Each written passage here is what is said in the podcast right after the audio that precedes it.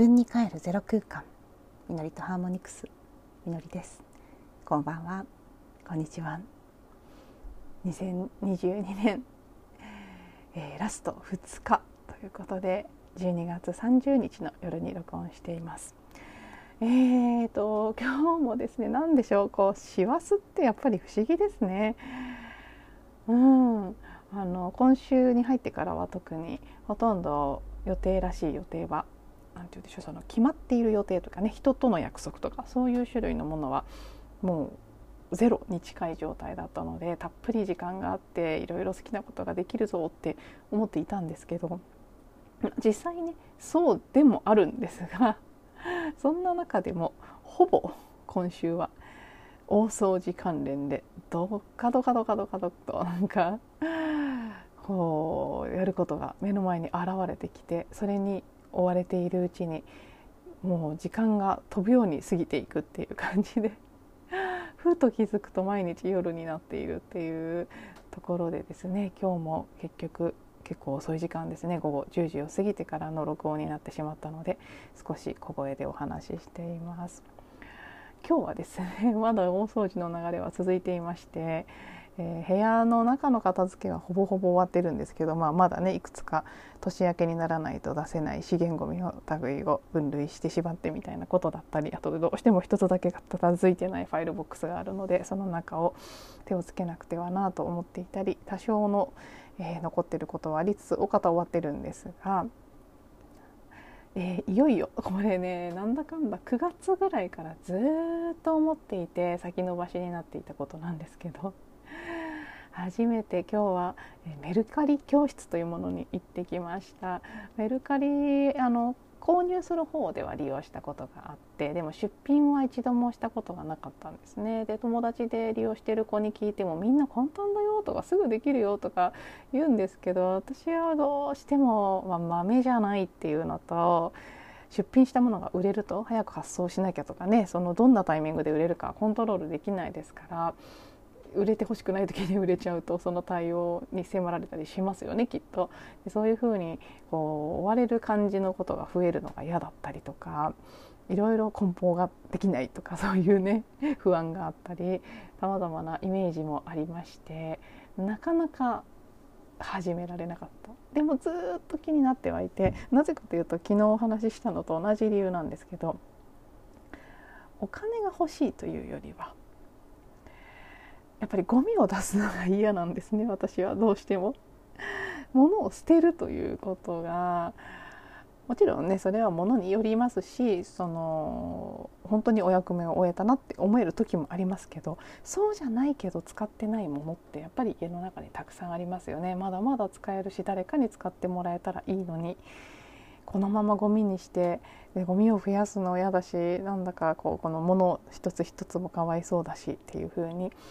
感じてなかなかそういう意味で捨てられなかったりすることが多いので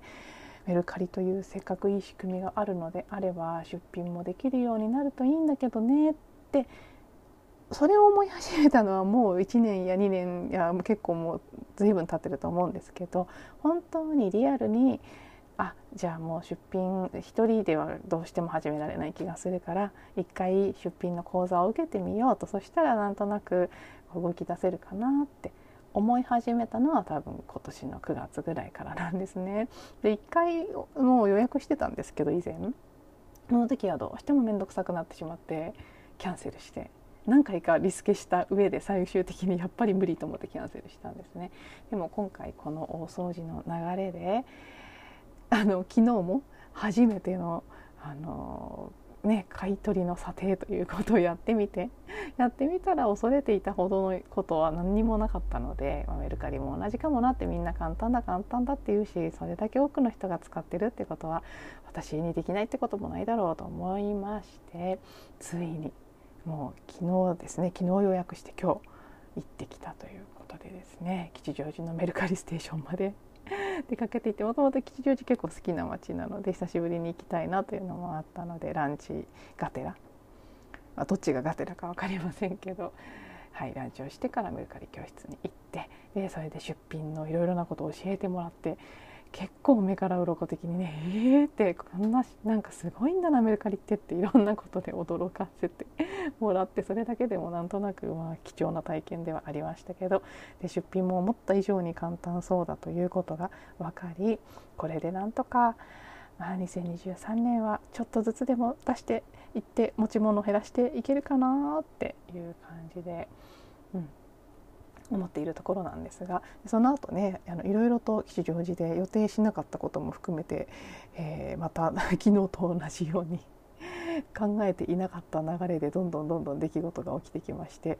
えー、帰りがすっかり遅くなって夜になって8時ぐらいになってからやっと帰宅したので食事をしてから今やっと録音という形でですね思った以上に長い一日になりサクッと1時間の講座だったので受け終わってすぐ帰って5時ぐらいには帰れるかなぐらいのつもりでいたんですけど全然そういう風にはならず結構あの人手もありましたから体も疲れて 今日音声配信休もうかなとかちらっと思ったりもしたんですけど、まあ、なんとなく話したいこともあったのでそのまま、えー、録音し始めたという今ここです。今日もなんですけど今日もであの大掃除および大掃除しているとどうしても私の中で浮かんでくるセルフアイデンティティするホポノポノのクリーニングに関するネタがここ4日ぐらい続いていまして思えばそれ以前からも「まるの記憶のクリーニング」みたいなタイトルのエピソードが多かったなっていうふうに思うんですね。で私あの話す内容計画とかコントロールは一切していないのでその日何が話したいとか何が浮かんでくるかなというふうにもう直感に任せてえー、ただね、録音を始める時に出てくることを話すという形にしているので自分でもどういうトピックのことが続くのかとかあるいはその日出てくるのかっていうことは予測や予定ができないんですね。なので結果的に見てわあここ数日ずいぶんずっとほぼのぽのの話してるなと思ってなんだか不思議な気持ちもしているんですけど同時に自分の中での、うん、理由付けっていうかね納得の仕方としてはやっぱり2022年大きなそのねシフトが起きると言われているこの過渡期の1年。2023年からはもう完全に新しいタイムラインに入っていくということがもう目前に迫ってかなりひしひしとエネルギー的にも感じられるようになってきている中少しね以前のエピソードの中でもお話ししましたけどやっぱりこの2022年を締めくくっていくこの今の時期というのは古いものの生産整理をとことんやりきる時期だと思うんですね。もちろんあのカレンダーイヤーの2022年は明日で終わってしまいますけど旧暦で言えばまだ1月ぐらいまで、えー、2022年のエネルギー感っていうのは続いていく大体いつもね2月ぐらいまではやっぱり前の年の感じと新しい年の感じが入り混じってどっちかっていうと前の年よりの雰囲気が強いかなって思うことが私の個人的な感覚としては強いのでいつも。うん、なので、まあ、まだもう少し時間はあるのかもしれないですけど少なくとも1月の上旬ぐらいねあの22日に確かまたあの2023年も2022年と同様に1月から3月ぐらいまで10天体、えー、ホロスコープ先生術西洋先生術で見る主要天体全てが巡行する期間というのが3ヶ月ほど続きます。それが確か1月22日からなんですね。その辺からはぐいっと前に進む感じが進んなんか強まっていくと思うんですけどそれより前の間というのはもう少しやり残しの整理ができる期間なのかな勝手にそういうことが起きてくる期間なのかなとは思っていて。で、ね、彗星が昨日から確か逆行を始めましたねなので私の周りでもコミュニケーション関連でちょっとねあ古い状態にまたこう少し揺り戻されたなという感じることがいくつか実体験としてあったんですけど、うんま、この期間水星逆行も特にですね一番分かりやすい身近な形での、えー、何か見直し再整理みたいなことがしやすい時期ではあるのでもう最後の最後の総仕上げっていう感じで古いものの解体手放しというのが進んでいるのかなと。だからこその私自身も物理的な大掃除もそうですしそれをしながら見えてくる私の中の古い古い、えー、エネルギー記憶や感情思考そういったものをうんお掃除する内面も外面も外面というかね外側に起きている物質とかのレベルでも内側の精神的なレベルおよび感情的なレベルでも掃除が進むはかどる 時期だからこその、えー、こんなエピソードが続いているのかなと思うんです。今日はですね一つ、えー、ご紹介したい記事があるのでそれを読むのとそことも関連して昨日の夜から今朝にかけて私のうん実際の、えー、クリーニングしていてホープのもののクリーニングをしていて起きたことこんな感じになったというところをですね参考としてお話しできたらなと思っています。結構なんて言うんでしょうね自分なりにいつも以上に分かりやすいクリーニングの体験があったので何かご参考になるかなと思ってお話ししようと思っていますまずご紹介したい記事これね何日ももうこの4日間ぐらいずっと時間があったらこれも話そうと思ってて毎日全然時間がなく話せなかったことなんですけどえーと、ジーン中里さんというSelf Identity Through ホオポノポノの講師の方ハワイにお住まいの講師の方がいるんですね。えーと、そのこの Self Identity Through ホオポノポノの創始者であるモーナさんに1982年に出会って以来長きにわたって講師ともにホオポノポノのクリーニングを実践しているという方ですね。でこの方が、えーとこれ何でしたっけ？トータルヘルスデザインという会社でしたかねこのホポノポノ関連の書籍とかをたくさん出していたりこのホポノポノの講師の方たちへのインタビューをホームページに載せたりしている会社があります。でこのトータルヘルスデザインの今回の最新の記事のインタビューがこの陣中里さんの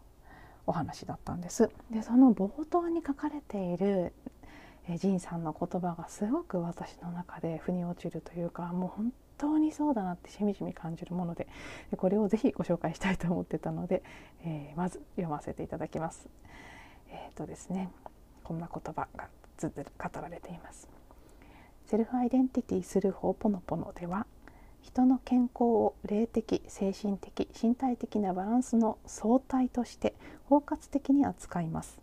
問題がある時だけでなく何も起きていなくてもさらには大丈夫と思っているような時でもどんな瞬間も内なる記憶をクリーニングしてゼロの状態でいたいのです。地球に住んでいるにもかかわらずクリーニングをしないということは宇宙を記憶で汚染しているようなもの。大気汚染や海洋汚染や土壌汚染については声高に叫ばれますが記憶の再生から来る宇宙の汚染を気にする人はほとんどいませんね。思考や感情という記憶は目には見えずとも色彩や形状を伴ったエネルギーを帯びているので行く先々の現実に影響を与えます。それらは計り知れない衝撃を伴って私たちにつきまとっているんです。潜在意識の思考をクリーニングしないでいると記憶に影響を受けた現実が作られてしまいます。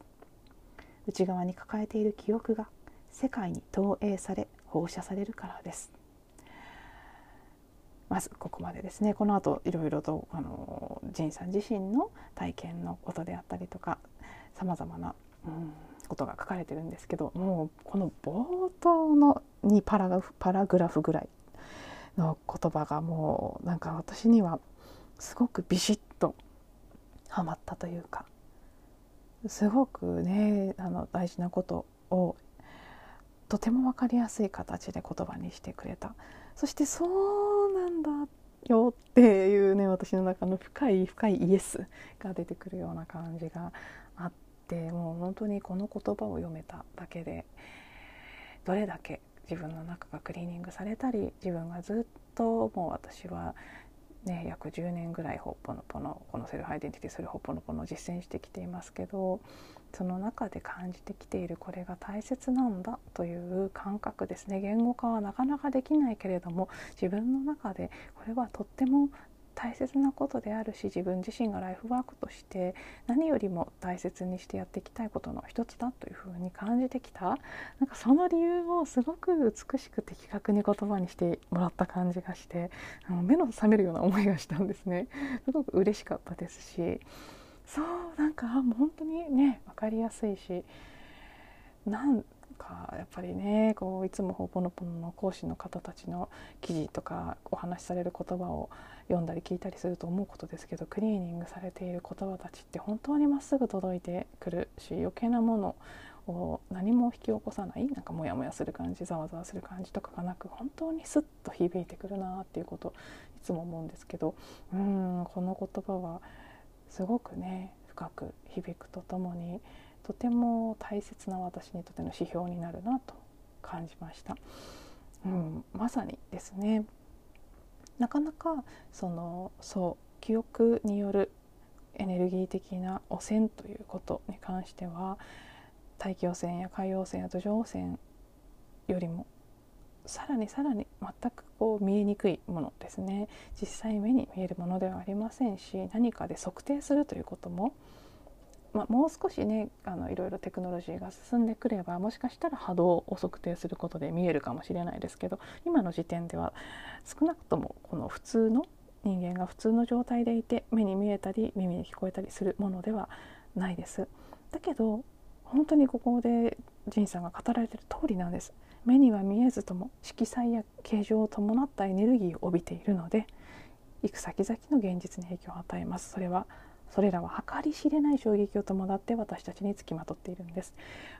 本当にそうなんですよね。で多分私はほぽのぽの実践してるということもありますしもともとの体質としてその目には見えないし過聴域の音としても聞こえないけれども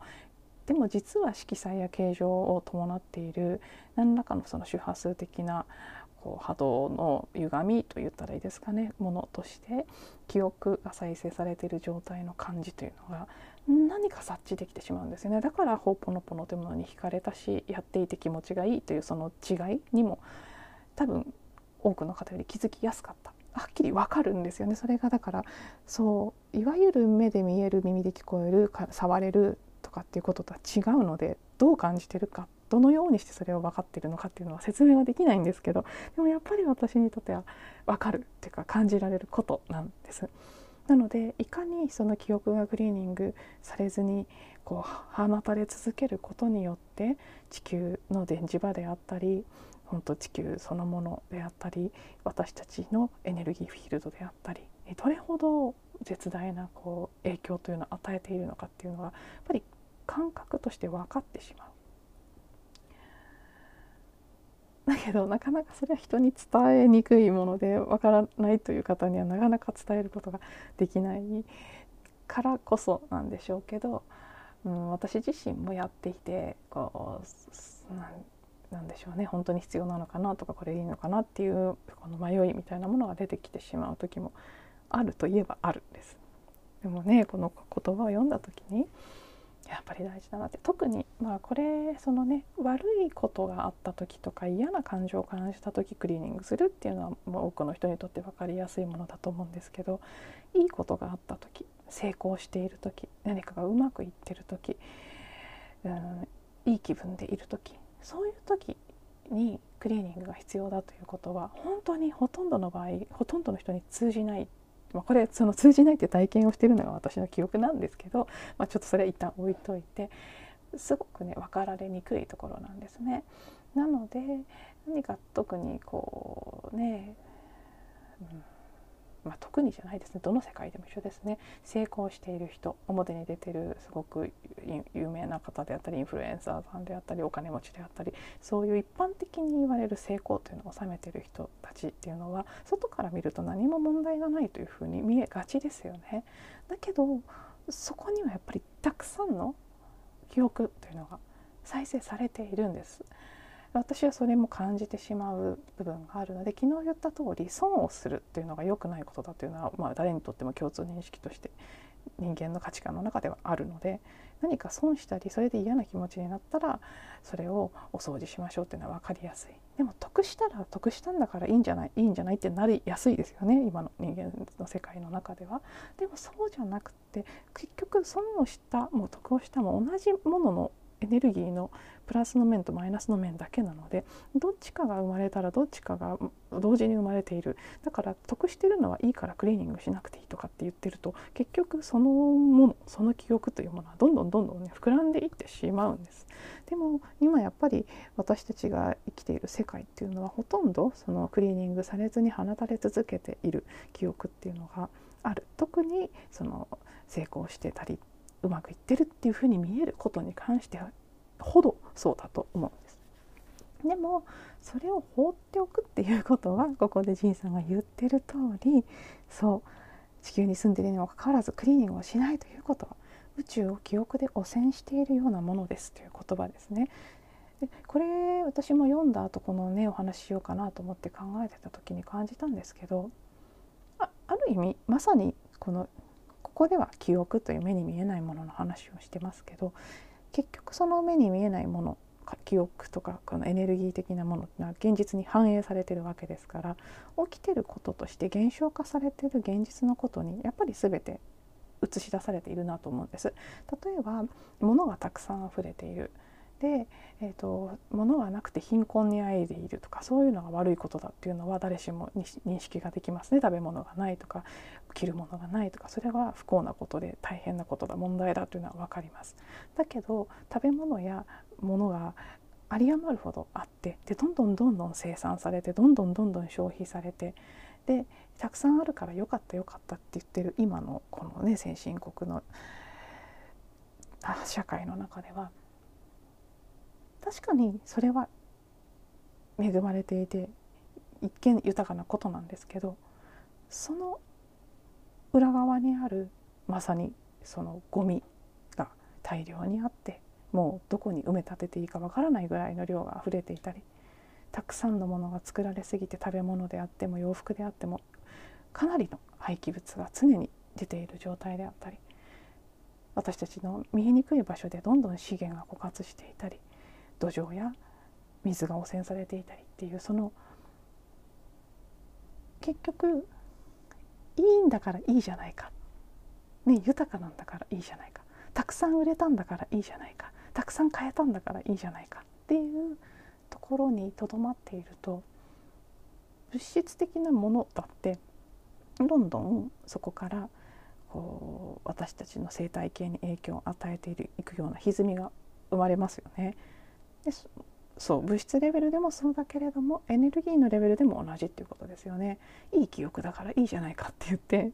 記憶をどんどんどんどんそのまま放置していたらまあさらに言うとねあの記憶の場合は悪い記憶ですらクリーニングするということをしてる人は多分本当ごく一部世界中のごく一部の人しかないと思いますから別にクリーニングっていうやり方じゃなくてもいいんですけど何らかの形でそのプラスであれマイナスであれ放たれた想念や感情などのエネルギーをゼロに戻すんだということを意識している人っていう意味ですね別にホーポノポノに限らず。まあ、本当にごく一部ですから結局放たれ続けているそういうこう想念エネルギー感情エネルギーというのが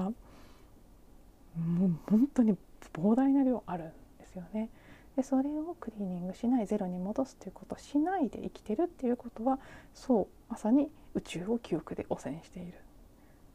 でそれが、まあ、現実の世界に反映されてさまざまな私たちの営みによって地球や宇宙を汚染しているということに結局やっぱりはなんかつながってきているよなっていうことも思ったりしてですね。でこの文章を読んで改めてあ本当にその、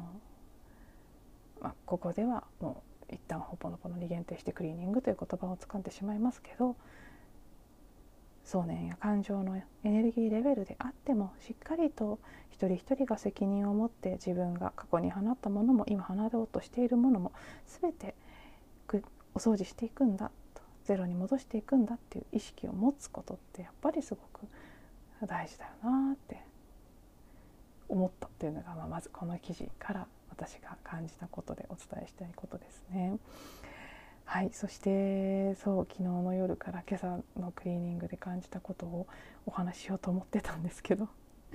もう25分になりますねなのでちょっとそれは今日はやめておこうかなと思いますで明日明後日ちょっと今ね迷ってます。大晦日と元旦音声配信をお休みするか聞いてくださる皆様もそれぞれにお忙しかったりするかなと思ったりもするんですがでも逆に言うと大晦日だからと元旦だから何か話したいことが出てきそうな気もするのでね。ちょっとその出てきたことを語りたいっていう感じになる気もしますし私自身もいやでも元旦と正月ねあの大晦日ぐらいは休もうかなって気分になるかもしれませんし今ねどっちもがあって決めかねてます。なので、はい、今の時点ではどうなるかわからないんですがまああの出たら出たでお時間ある方は聞いていただければと思いますし出なかったら出なかったで、はい、あの皆様もぜひゆっくりと、えー、ね、ご自身のご家族とかご自身の時間を過ごされていただけたらなというふうに思いますので現時点ではどちらとも言えませんがはいいつになるかいつであれまた次のエピソードでお会いできたらなと思いますなのでもしももしも今日が最後になったらということで皆様どうぞ良いお年をお迎えください。もしかしたら明日もあいかあの あるかもしれませんが。では最後まで聞いていただいてありがとうございます。また次のエピソードでお会いしましょう。